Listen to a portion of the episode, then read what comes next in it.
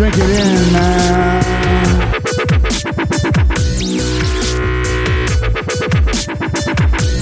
Touchdown, Detroit Lions!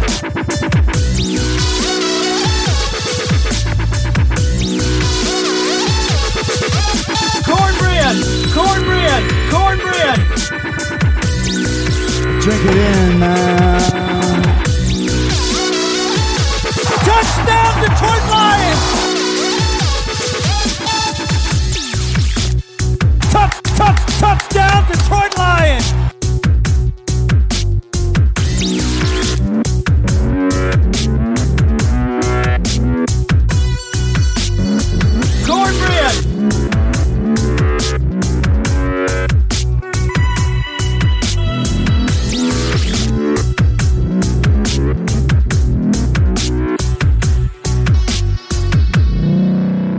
Drink it in. Drink it in. Drink it in, man. Detroit Kool Aid, Detroit Kool Aid drinkers. What's up, everybody?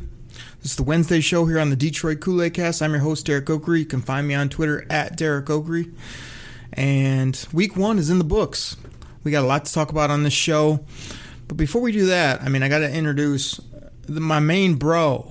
Bro.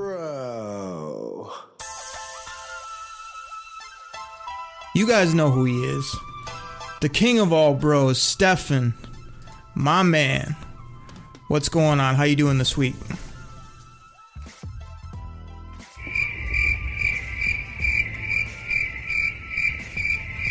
Everybody, let me kill the crickets music. Let me kill the bro music. Here's the thing. Instead of the king of all bros, you might be the king of all no shows.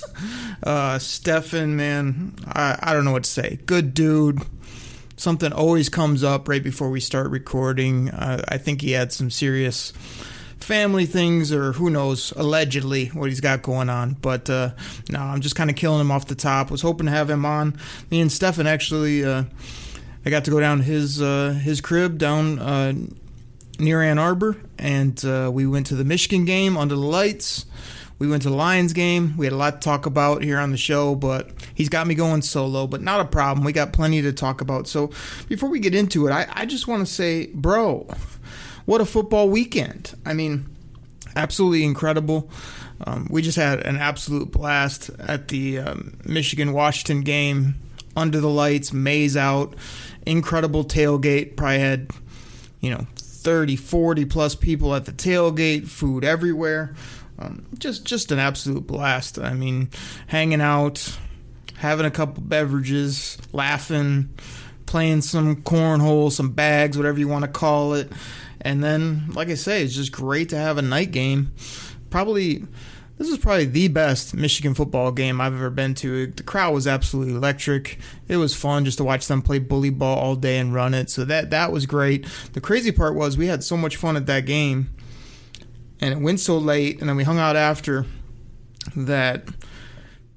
I mean we were spent. That, that was really a great time. So getting to the lions game you know we still had a ton of fun doing that. I'll get to that here in a moment. But you guys know i'm not here to talk michigan football necessarily but i had to get that in. I'm here to talk lions football. So let me talk about a couple news items off the top. Uh, then we're going to transition on the back half of the show into this game review. Again I'm not going to go line by line. I'm not going to bore you with play by play type details. I'm going to try to entertain you, give a little Detroit Kool Aid of what this game was about, what I thought, things like that. So, everybody, drinking in before we get going. Drink it in, man. So, I'm, I'm going to get to the game review, but I want to talk about a couple news and notes that everybody wants to hear about and is curious about right now. So, disappointing news. I mean, Mr. Okudah uh, ruptured Achilles, out for the year. And I mean, I think it's a big blow. I really do. This guy's young. He's picked third overall. Said he had a good camp. And I was really looking forward to seeing him. You know, I was kind of like, man, Mr. Okudah, he's going to get a bunch of reps. He's going to grow. He's going to see a lot of different players and coverage this year after missing some time last year, just being in a horrible scheme, injured, all the reality slash er excuses that we had last year why this guy didn't play. And, I'm not saying he had a great game. Don't get me wrong. I mean, we'll talk about it later, but the big play that, that killed the Lions that he was involved with, he only had one nice pass breakup that I recall. I can't say he had a tremendous game. But what I will say is, you never like to see a young guy like this get injured, especially an Achilles. I mean, if Kobe Bean had trouble coming back from an Achilles, I can imagine what Mr. Okudah is going to have in regards to a recovery. It leaves the Lions extra thin at cornerback. So I'm upset for a lot of different reasons. Not to mention that I recently got kind of a game cut 23 that I was looking to rep this season for number 23 for the Detroit Lions. I mean, we still know, regardless if I was going to rep that, I was rooting for the player. I mean, we still know this, right? Hey, listen, Ohio State sucks.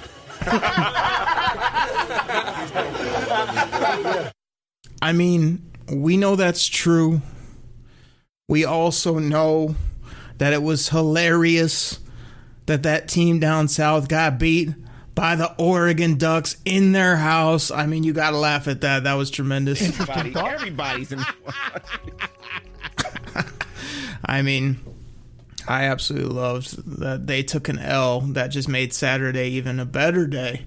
But back to Jeff Okudah. I mean, to me, the Lions need to go get Quinton Dunbar back if he's good to play. I know he had some family issues, some other things that we'll never really know about are going on, but if he's ready to play ball and they feel like they liked him enough, bring him back, put him and AO on the outside. I'll get to AO, oh, baby, a little bit later because I got issues with him as well.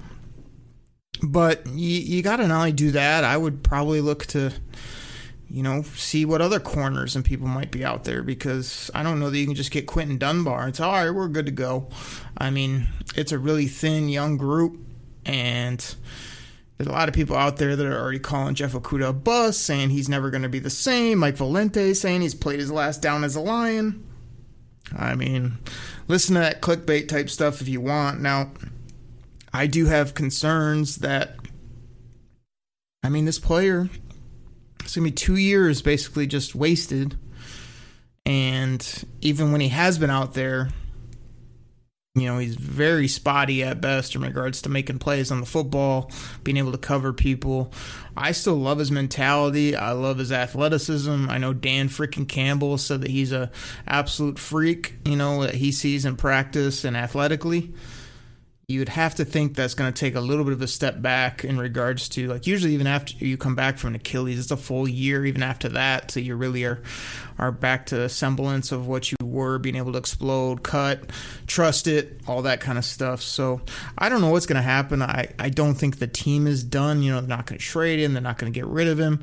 You know, pretty much just wait it out, have him recover tell them to focus on next year, being ready, being positive, all that kind of stuff. So it's disappointing. It's also something that happens in the game of football. You need to have next man up mentality, but you hate for a young, high draft pick like that to have that type of injury late in week one of the NFL season. It's just rough. We were hoping to avoid that one of these years the Lions will avoid injury and actually be able to compete rather than having all their top top players, top dogs go down early in the season, which we've seen over and over again here in Detroit. All right, let me get to topic number two here. Again, trying to hit it just a couple of the hot things that are going on. So, you know, I was at the game. I'll give you my, uh, you know, bird's eye view account here in a bit. But there's a lot of love going to Penei Sewell. I mean, I was surprised they put him at left tackle. All reports are he played really well. Went back and watched the game again. Thought he played well. Nick Bosa thought he played well. All the different uh, PFFs and people out there thought he did real well. And so it starts this debate of now what do you do? You know, didn't really love him his numbers weren't as good on the right side. Felt awkward, felt mismatched. Word is he was really excited to get this opportunity at left. it's just a whole shakeup. I mean, Taylor Decker is gone for like a month or so, so you don't have to worry about this next week or the week after, or probably even the week after that. But pretty soon after, you're going to have a decision to make, and I'm torn on it. I really am. I mean, Penei Sewell is 20 years old, isn't even 21 yet. He's the youngest left tackle to ever start and, and probably play that well, to be honest. But, I mean, here's the thing with Detroit and with Lions fans. I think, and I've been known to do it as well. I mean, I'm always drinking that Detroit Kool Aid. You guys know that. Drink it in, drink it in, man. But I, I'm starting to have an issue where, like, okay, Penei Sewell came out and played really well week one. I mean, it's one week. Like, this guy, you see him in the jersey. This is like not necessarily a knock, but this is something I I see when I watch the game.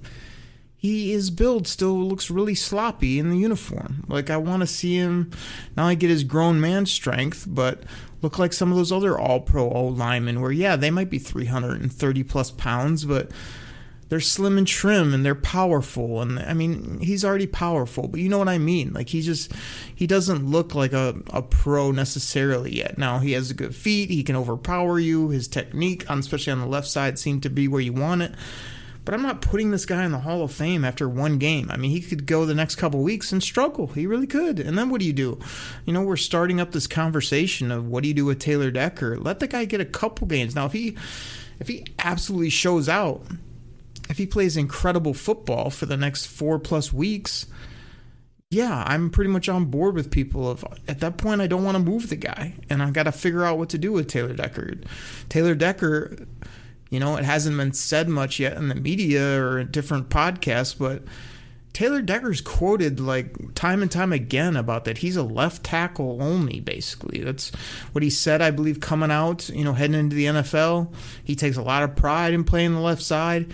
He just got paid. He's the leader of that offensive line.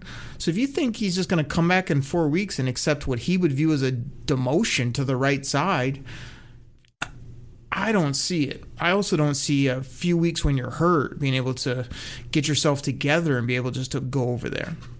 He's a vet, he's a pro. So there definitely is a chance too where he would accept that type for the team. But if I'm calling it right now, I think he'd be much more opposed thinking that you're just putting this young cat over there that's been doing it for 4 weeks. He's been here what? 4 5 years now doing it at a high level on that left side where his technique is all sharpened up, where he's used to playing, where his footwork is down. Now you're just going to say, "Hey, figure out the right side in a couple weeks, bro. We're going to throw you over there." I I would think it's unlikely to happen, but you know, we'll see. Um, Penei Sewell is the future. Like I said, once he tightens up his body as well as um, continues to learn the NFL game, I think he can be a great player over there. He already has a great mentality in regards to. You just saw the excitement from the kid, and you saw the intensity. You saw him be able to just manhandle people at times, especially a guy like Nick Bosa, who's a top rusher, even though he's a bit smaller. I mean, he gets around a lot of people and gives a lot of people fits. And Penei Sewell had a pretty good day. I think one time when I went back and watched the tape, I saw him get beat uh, for a sack or a, ru- or a hit or a hurry, whatever you want to call it. And other than that, he was pretty clean. And they obviously did some damage in the run game as well. So we'll, we'll wait and see. I think it's TBD. I did put out a poll on Twitter. Again, you guys can find me at Derek Okrie. That's spelled D E R E K O K R I E, where I was like, you know, what do you guys want to do at this left tackle spot? Keep left Decker at left tackle, keep Sewell left tackle, put Taylor Decker at right tackle, or trade Taylor Decker. I mean, I know that's crazy out there. I know that some of you might be thinking there's some type of conspiracy, like they paid him, he's a Bob Quinn, Matt Patricia guy, they got their guy, now they want to just like throw this guy out with the bathwater. Like, I don't think it's a conspiracy at all. I think that it would just be a, you know, circumstance where if he's not in love with playing the right side and if Penei Sewell is on lockdown and he feels comfortable and he's young and you know he's going to be your left tackle of the future, like, I mean, I hate to tell you, people, it might be a, might be a shocker. You may have to trade Taylor Decker to one of the many needy teams that need a left tackle. Eat a little bit of the money that you gave him, but also free up a lot of bit a lot of money. You're not gonna, you know, win a Super Bowl this year. Let's put it that way. We still don't know what the season is gonna be like. Get a great return in regards to draft picks. Like if somebody makes you a trade you can't refuse, you have to not only consider it, you pretty much have to do it at this point. Now, I'm on record a million times over as saying I I absolutely like and love Taylor Decker as a football player. I think that he's a great person, a great leader, and a above average top 10, 12 type left tackle or tackle overall in the game of football. But I'm definitely going to trade him if the value is right and if I'm totally sold on Penei Sewell's the guy and he needs to play that left side. And if Taylor Decker's not like, hey, I can figure out the right side, like I just want to win, as he always says in the media. We will wait and see. So if I had to say right now, hmm, what would I what would I even say right now? It's tough to I mean, if I had to ballpark it, the safe plan would be like, let's say that Penei Sewell plays great the next few weeks. You know, I still think the safe plan is to let Taylor Decker take his spot back, not lose it due to injury, put Penei Sewell on the right side. And if Penei Sewell is just an absolute turnstile, has issues, or looks so much worse on the right side, you either make that flip or maybe at the deadline you you make a move for Taylor Decker. But I wouldn't do it just based on three games, four games, whatever it is. And I think Taylor Decker's earned that right to come back and get his spot back. And the kid is going to play the left side regardless at some point, right? But the the ideal offensive line right now is Decker, Jonah Jackson, Ragnow, I mean, it looks like they're going with Vaitai. I would probably change that up as well and either go with a younger, better player on that on that right guard spot, and then Penei on the right side at right tackle. You know, that's what we set up for. That's what they practiced. That's what they were assuming was going to happen, and now it just got flipped upside down based on this finger injury which to me is not going to be hard to bounce back from. I feel like he got surgery or whatever the case is, give it whatever weeks to handle, put their gloves, tape them back together, and when he gets back out there, he'd be ready to go. You know, it's not some knee, it's not a shoulder issue that could give him problems. So I think that that's what you do. You go back to status quo, and if 58 can't play the right side after a few games, and Taylor Decker's still playing high quality football mid-season. You look to make either that trade or figure out a different solution. You know, so we will see what happens. But those are the two news and notes I want to talk off the top. And, and real quick, before I get to our commercial break, our tremendous sponsors here on the show. I mean, I gotta sum up my fantasy football week one in just just one soundbite. Woo! I mean, here's the ridiculous part. I know some of you love fantasy football. People are like, man, I don't want to hear about your fantasy football teams. It's all good. But I'm in so many leagues. I'm probably in like anywhere from 20 maybe 30 it's it's ridiculous dynasty deep dynasty you know smaller leagues with my good buddies that we've had going for years um, lots of best ball drafts i mean there's lots going on but literally if i looked across the board I won every fantasy league in week one. I think I think I might have taken one L, and that was it. And that was in like a ESPN league that I did at the last second for kind of like extra draft, as well as there's a ESPN was doing some contest where if you win it, there was there was some big prizes and whatnot. But every other league, I got the W, which is crazy because if you think about it, I got I don't draft like the same players on every team. I mean, I'm dipping, I'm trying to go for value, I'm trying to play the draft board. It's like I got all these players on all these different teams. You would think they're playing against each other, or hey, you're gonna win some, you're gonna lose some. That's normally what happens. Like as I was just going down the list, I was just like W, W, W, W. like all W's. Incredible. So I had a lot of fun. Um, lots of comeback victories. A couple of my buddies, you know, that were in these leagues got some good breaks, bad breaks, but for me, everything seemed to break well and uh, it worked out. And it was just a really fun fantasy football week one. So I hope all you guys are enjoying fantasy football out there. Again, you can check out my articles USA Today Lions Wire. I think those usually drop um, Thursday morning or so excuse me, the Fantasy Football Weekly, where I try to give you guys waiver wire pickups. I talk about um, the Lions fantasy focus, who they're playing, as well as maybe give you a little look see of what I think about the game. You can see that in there. I give you just some broad strokes talk about fantasy football, telling you to enjoy it, keep your eye on injuries, um, you know, don't always overthink it, play your studs, all that type of advice that I give to you, as well as waiver wire uh, tops at, at each position. I also give you matchups to look at. So if you're not always on top of the NFL schedule, you can usually check out the article and be like, oh man, these are like the top six, eight games. Okrie's got them highlighted, who I should watch, what time they're on, and a couple players from each team to check out. So definitely check out that article as well as all the other great stuff that Jeff Risdon and company are doing over at USA Today Lions Wire. And everybody, let's take a quick break. And when we come back, I'm going to get into this Lions San Francisco game, give you my review, what happened, some some little nuggets that I saw that I loved, some I didn't love. We'll get into all that right after the break. You ready? Showtime. On May 3rd, summer starts with The Fall Guy. Let's do it later. Let's drink a spicy margarita. Make some bad decisions. Yes. Audiences are falling in love with the most entertaining film of the year. Fall guy. Fall guy. Fall guy. That's what the poster said. See Ryan Gosling and Emily Blunt in the movie critics say exists to make you happy. Trying to make it out? Nope. Because I don't either. It's not what I'm into right now. What are you into? Talking. Yeah. The Fall Guy. Only in theaters May 3rd. Rated PG 13.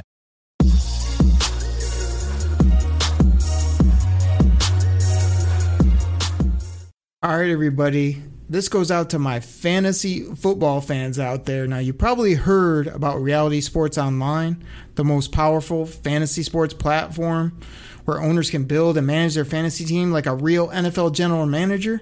But the question is have you tried it? I mean, we're talking free agency, multi year contracts, rookie drafts, multi team trades. You could put franchise tags on guys. Um, it's as close as you're going to get to being an NFL GM. But do you think it sounds complicated? It's not. I'm here to tell you it's the best thing about Reality Sports Online is it's just more fun than your normal fantasy league, but it doesn't take barely any more time. After all this, are you still not sure? I mean, come on now. You can test your general manager skills by going over to Reality Sports Online, call it RSO. Please go check out realitysportsonline.com right now.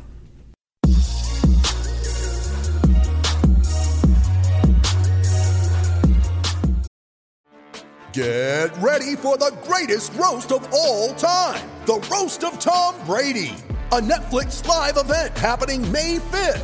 Hosted by Kevin Hart, the seven time world champion gets his cleats held to the fire by famous friends and frenemies on an unforgettable night where everything is fair game. Tune in on May 5th at 5 p.m. Pacific time for the Roast of Tom Brady, live only on Netflix. All right, Detroit Kool Aid drinkers, we're back from the break. Thank you so much for listening to our sponsors. I say it every week. Thank you for hitting that subscribe button. Thank you for listening to the show. Thank you for sharing it with friends. We continue to grow. I'm trying to bring on guests when they actually show up. Unlike, you know, the King of Bros who ducked out on me again today. Bruh, I mean, come on, man. Come on, bro. bruh, bruh, bruh. But no, Stefan will be back on as well as who we got coming up. We got Logan Lim Randier coming up. He had to miss a week, I think, uh, last month just due to some craziness that came up and busy schedules. We got my buddy Chops, aka Brian Nicewanger. You know, normally say their name and then their nickname, but he's literally like Chops and then aka his actual name. Um, and gosh, who else? We got Joey from the Bleed Podcasting Network will be coming back on. He, you know, got to see his Bears get whooped up by uh, Matt Stafford on Sunday night. And lots going on. Lots going on here on the show. So appreciate everybody. Check it out. I I love doing it. Life is getting crazy hectic for me as well, but I love jumping on here talking Lions football. So thank you for listening and for dialing it in. And let's get into this ball game. So, again, real exciting first game of the year. Downtown was fun. People were everywhere. First time back. Just so, that's why the Michigan game was so hyped too. It was like the first legit big event I felt like at that Michigan night game where people were out, they were having a bunch of fun, we weren't worried about masks. Um, you know, the stadium was packed, they had everything going, and same when we headed down to the Lions game. I mean, downtown was jumping, people were everywhere enjoying themselves, grilling, throwing the football, hanging out, just an absolute great time. So that felt good. I mean, everyone's excited about this new Lions team, but I, I gotta say, as the game got closer, everybody was sort of like, oh man, they're gonna get beat down. It's gonna get ugly. We don't expect much. And what I expected is I just wanted to see lots of improvement. I want to see young players. I want to see exciting football. And I gotta tell you, right off the bat of this game, if you go back and look at it, you know, the first time the Lions get the football, they have a really nice run on the first play of the game for them. They get the ball rolling, a couple plays to TJ Hockenson um, gets them going down the field. They end up getting in a fourth and one situation. And unfortunately, they do what the Lions have been known to do, which is on fourth and one, just like almost most all teams in the NFL for whatever reason. They just run right up the middle on fourth and one. Jamaal Williams slips. They end up turning it over on downs. Now, if you just go back and think about it, they might have been able to get three, or if they get that first down, could they have even got seven? They get neither. Then the next play for the 49ers, they fumble the snap. Lions pick it up. They don't cash that in as well. They end up coming up uh, empty. I believe they had a missed field goal after that. And so that's like anywhere from 14 to 10 points that you could have been up, and people would have been juiced. I mean, the, the stadium was electric, as they are for every Lions game to start, but they come up empty. People start doubting, you know, feeling, here we go again. And the San Francisco 49ers, with five minutes left in the first quarter, Kriisa, um, well, no, this wasn't the one, the DP. This was Trey Lance coming in for a little five yard pass to Sherfield. And this this is what annoyed me about this pass. Not only was it Trey Lance coming in and first throw, he gets a guy absolutely wide open, but it's again, it's more on the Lions. Like, do we just as an organization never ever cover people within the 10 yard line on these little pass plays that every other team draws up? We had nobody in the screen. I mean, AO absolutely got worked, fell down. You know, we all know Will Harris is nowhere in the picture. I've tried to support that guy for two, three years now. He's just an abomination uh, in coverage and pretty much everywhere else as well. We'll get into him here in a bit. And it's just an easy touchdown. Just so frustrating to watch that we didn't even put up a, a fight on this play when you go back and watch it. But sure enough, the Lions, with a nice little answer, they come down. They put together a 13 play, 82 yard drive, 712 off the clock, and a pay dirt to T.J. Hockenson. I mean, Hockenson was unguardable early, late, in the middle. He really played great football. This was a um, just a great drive by the Lions, Jared Goff, everybody involved, and a really nice payoff there.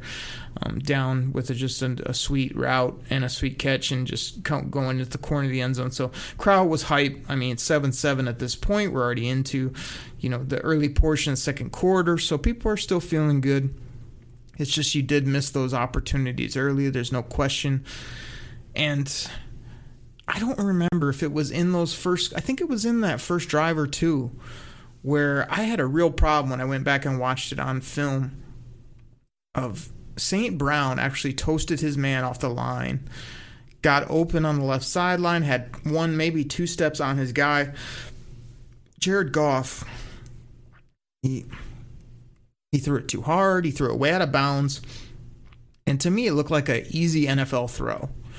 You know, it was like those times where Matt Stafford put his hands on his helmet. Like, all you got to do is layer this ball in like almost every other NFL quarterback does, and that's an easy walk in touchdown for the rookie to start the year. And instead, he burned it out of bounds high and too hard. And that was really frustrating to watch back. I watched it back two, three times, and I was like, that's a throw you have to make. So, after the Lions tied it up, I mean, the San Francisco 49ers, they, they put a really quick drive together, four plays, 78 yards, two minutes uh, and change off the clock. And Elijah Mitchell, I mean, an under the radar rookie who I um, had in some very deep leagues, but of course didn't start him. But he's in now because Mostert went down early. A 38 yard touchdown where he's barely even touched. I mean, just sweet play over to the right side, I believe it was, and he just waltzed into the end zone from from 38 yards out. You cannot have that. You got to play tougher football, gap sound, all that type of thing to be able to to lock something like that up. The Lions, you know, halfway through the second quarter, get a 49 yard field goal from the kicker, which to me, it, you know, obviously did miss one early, but Seibert getting a 49 yarder and had quite a bit of leg on it. That that was a nice little answer. You know, got it back to 14-10 and you, you still had life at this point, feeling good. Now this is where it gets ugly. I mean, Hasty gets a three-yard touchdown again. Who? Yeah, exactly. JaMycal Hasty uh, for the 49ers. Again, probably fifth plus sixth maybe on their depth chart at running back when it's all said and done.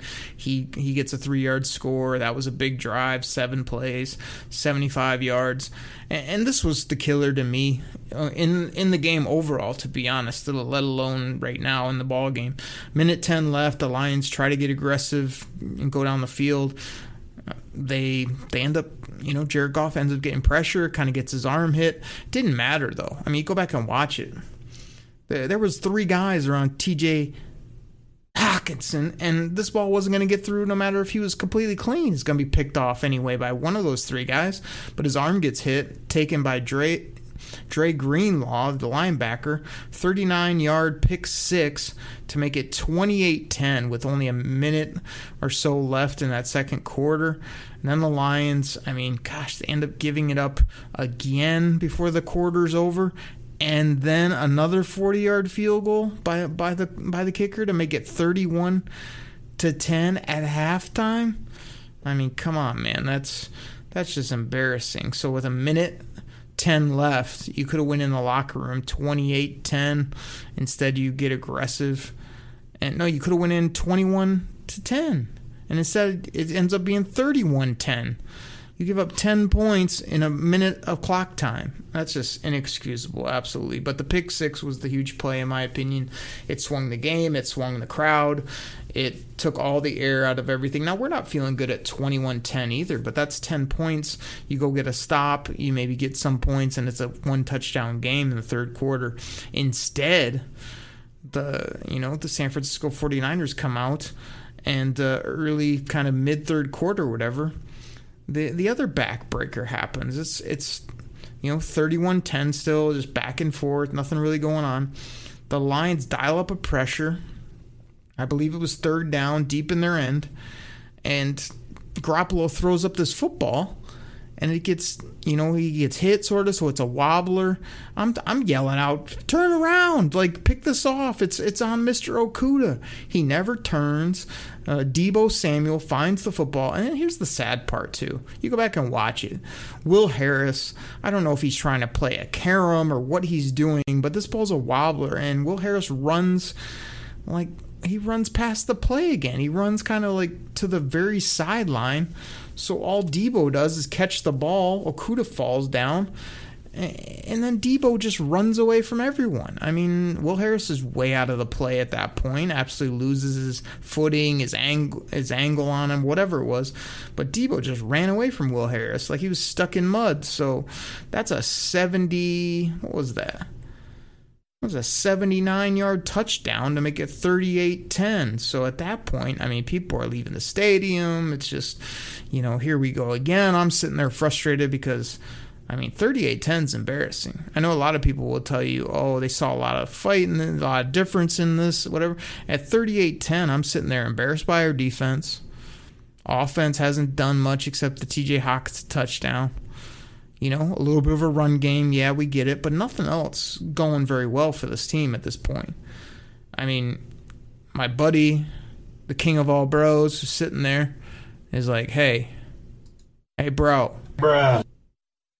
Like, you want to go, bro? Bruh. And I'm like, bro. Bruh.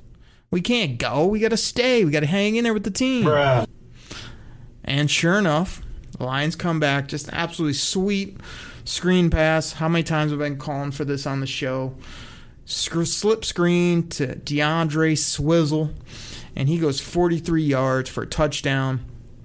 But here's the thing I love the most about this play. It was a great little play design, great throw by Jared Goff. How many times do we kind of see Matt Stafford both hit the play like this, but also try to go sidearm, try to do something a little nonchalant, and miss a play like this? Jared Goff put this perfectly. If you go back and watch it, Swift kind of half juggles it, but he makes a, a, catch. And what I love about Swift is he gets up to speed.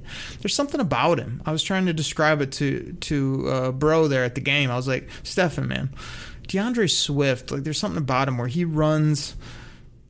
He, he's got a juice about him, but he also runs sort of like under his pads, and he also can can both cut and maneuver at full speed. And sure enough, you go back and watch it on this play, like he gets rolling up to speed, but he just eyes up the safety, I believe it was, and just gives them a half okey doke to the outside, and then just almost like a crossover. I think that's how they described it on the uh, on the you know commentary. Just crossed him up where the dude kind of got off just a little bit, and Swift just ran by him. I mean, that was awesome. So at that point, you know, 38-17, you know, a couple score game you know, I'm like, nah, man, we're hanging. We we got to see what happens here. But a lot of clock time went off. You know, the uh, once the 49ers with about, you know, I think about nine minutes or so end up getting a field goal again. Uh, it's 41-17. You know, Stefan looks over at me and again he's like, "Come on, bro." Bruh. Like, and at that point, I was kind of like, man, there's no way they're going to win a game at 41 17. So I was like, you know, I I think this is the only time I've left. There's a couple times I left early at a game. A few years ago, probably, well, probably more than a few years ago now. I'd say probably six, seven years ago. They played the Saints late in the year. Me my buddy Jay Will went. I think it was Jay Will's first ever Lions game, real game that he was at with me. We were hanging but the Saints just put it on us. I mean, I want to say it was you know 30 or 40 zip before you knew it, and I was just like, man, let's just go. So we went and, and hung out at a bar, got some grub, had some fun other than watch the Lions get beat down. That was the only time I can remember leaving a regular season game early, pretty much. But the other time is when I quit on the Lions on that uh, Cowboy game where Matt Stafford had the crazy comeback. I took a shower or something. I came out and the Lions were somehow tied up, and then Matt Stafford had that drive and the fake spike where he jumped in, which was incredible. So, yeah, I'm going to admit it. Detroit Kool Aid drinkers don't hate me a ton for it. We did leave early, as did most other people. I mean, I I know it's it's it's not a good move. I mean, you you may call it a fail for me. That's okay. Like I, I just felt like that was my mood with the Lions at that point. I was like, really, you're getting beat down 41-17, mid late fourth quarter, whatever it is. I'm like, let's get out of here. We beat the traffic, go home. I wanted to watch some of the other NFL games, get caught up on my fantasy team, as well as just you know we'll see what they got next week. I've seen enough at this point. So we end up bolting out of there, you know, keeping an eye on it as we're walking. Like nothing's really happening as we head around the stadium or whatever to head out the front door, and you know, jump in the car car, head out, you know, still nothing really going on, keeping an eye on it on the radio or whatever. And then sure enough, we end up grabbing some grub uh, before we go back to watch the preseason. Next thing you know, um, touchdown. Oh, nice. A little, little touchdown for Jay Swaggy getting in the end zone. That's cool.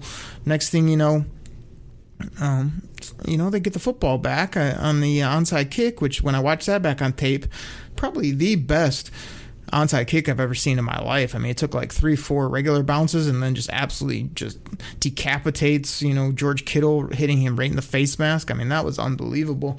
Lions get on it. They go ahead and cash in another touchdown to Quintez Cephus with a nice catch, as well as a beautiful toe tap on the two point. I mean, unbelievable that it's 41 33 at this point. But then, I mean, just uh, you know, absolutely air let out of the room. Next onside kick, it's an absolute horrible onside kick right to the guy, just scoops it up. It did never took a bounce. It never was a challenge. It was just, you might as well just hand it to the other team, right? So at that point, I got to assume everybody left. Sure enough, we're sitting there still listening to it. The 49ers end up getting a first down. All they got to do is go to the ground. Deebo Samuel wants to pad his stats or something. And Big Trey Flowers, the $18 million man, strips this ball out. And the place, I mean, is going crazy. We're going crazy thinking, oh my gosh, they got the football back with a minute left and some, I think, one or two timeouts, whatever it was. And then they start making plays to TJ Hockenson. They end up throwing the ball. I believe uh, either Raymond had an incredible back shoulder at this point, or, you know, St. Brown had a few plays here late in the game. Trinity Benson was making plays.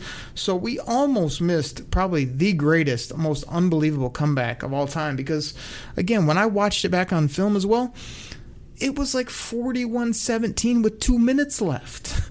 I mean, I think they were under the two minute warning and we hadn't even started getting any of these points. That's what makes it so ridiculous. It's not like, oh, right after they went 41 17, we got a touchdown. No, they, they did not do anything until like under the two minute warning when they got the first score and then they got the second score and then they got the ball back. And, you know, Jared Goff made a few plays, then obviously he kind of got crumpled under you know, pressure as well as just missed a few throws here and there, little dink and dunk all day from him. And then on the fourth down play, it was just disconcerting to see him just sort of chuck it out to the left side where nobody was there. I mean, everybody knows that you want to run a play where if all hell breaks loose, you can at least throw in the end zone and maybe get a tip ball or something kooky happens, right? But to just stand there and then just throw it out to nobody at the left sideline was disappointing, but I mean, I'm not saying he was scared. I'm not saying that it was a wimpy play necessarily. It was just sort of like, why, why, don't you have something drawn up to go to the end zone and give yourself some type of chance at that point based on the clock? What, 10 seconds, 12 seconds, whatever is left when I watched it back. But, you know, like I said, I would have kicked myself big time had they won it because I did skate out. I'm not quitting on my team, don't get me wrong. It was more frustration. It was just like, oh, you know, I just can't take this as well as we wanted to get back and enjoy week one of the football season. It is the toughest one for me. I always go usually the week one, but I always hate it because I'm missing out on fantasy football, football across the league kicking off, you know, all the fun that is, you know, NFL week with no bye weeks and all that good stuff. So, you know, they didn't win. They came back, they showed fight, but when I watched it back, to be honest, I still felt like that 41 17 feeling. The end was fun, don't get me wrong, but I remember just a lot of five yard passes over the middle, getting cheap yards from Jared Goff. I felt like a lot of who cares defense from San Francisco. I felt that they did make some nice plays. I, I do feel like Quintez Cephus needs to get some more run as maybe the WR2 or just get him out there a little bit more. St. Brown, I think, will come into his own. Kalif Raymond, I'm kind of beaten up on because I don't really love. He's never done anything in the league yet. We're just penciling him in as this number two receiver, but he made a couple plays. They're going to have to find ways to get him open and do some different things. But overall, the running game was better. TJ Hockenson really balled out, played great, eight catches, 97 yards, and a tug. And I mean, yeah, you can leave that game saying fight and saying you liked it or they had a chance, but they also were getting their ass kicked 41 17 with two minutes left, basically, before they went on this miraculous turn. So I don't think it's a game to hang your hat on by any means. I do think that you can um, say, kind of like Jared Goff said, like we're gonna have to see what we have over the first few weeks of the season. You know, they have a very tough schedule, but if they can kind of make some adjustments, get over some of these injury issues, and give some of these other tough teams a battle, then we we will have a fighting team. If they go get just decapitated in Green Bay and against Baltimore and you know the other tough teams coming up on their schedule, then yeah, we're going to know that our defense still needs a ton of work. The offense can't get by with these no-name receivers, but so I'm not I'm not putting Penei Sewell in the Hall of Fame after week 1. I'm not saying the Lions are uh, defensive sieve after week one. I'm not saying that our running game is fixed after week one. I'm not saying Jared Goff's check down Charlie after week one.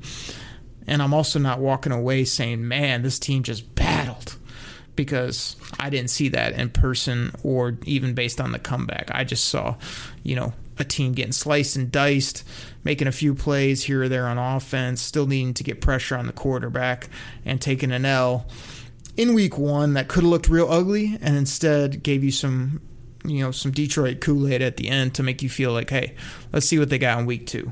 Drink it in, man. So, everybody, I love to come on here and whoop it up. That's what I saw. That's how I feel. I'm still excited. This next week, I'm going to get to chill at the DTO scouting office here at my place. I'll be on Twitter. I'm going to be checking my teams. I'm going to be wearing my Lions jersey. I'm going to be fired up for this ball game. But we'll see what they have on Monday Night Football. So I'm excited to see it. And the question is kind of now what? Now what for the Lions? Well, what's next? Now what is that smug, arrogant, pompous, entitled, just aloof piece of you know what in Green Bay, the old mozzarella sticks, and number 12 everybody's most hated hippie, Aaron Rodgers. I can't wait to talk about it on Friday. I can't wait to break it down.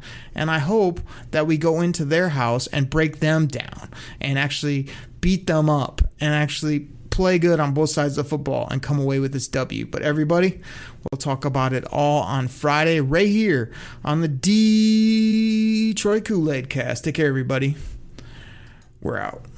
Drink it in, man. Cornbread, cornbread, cornbread.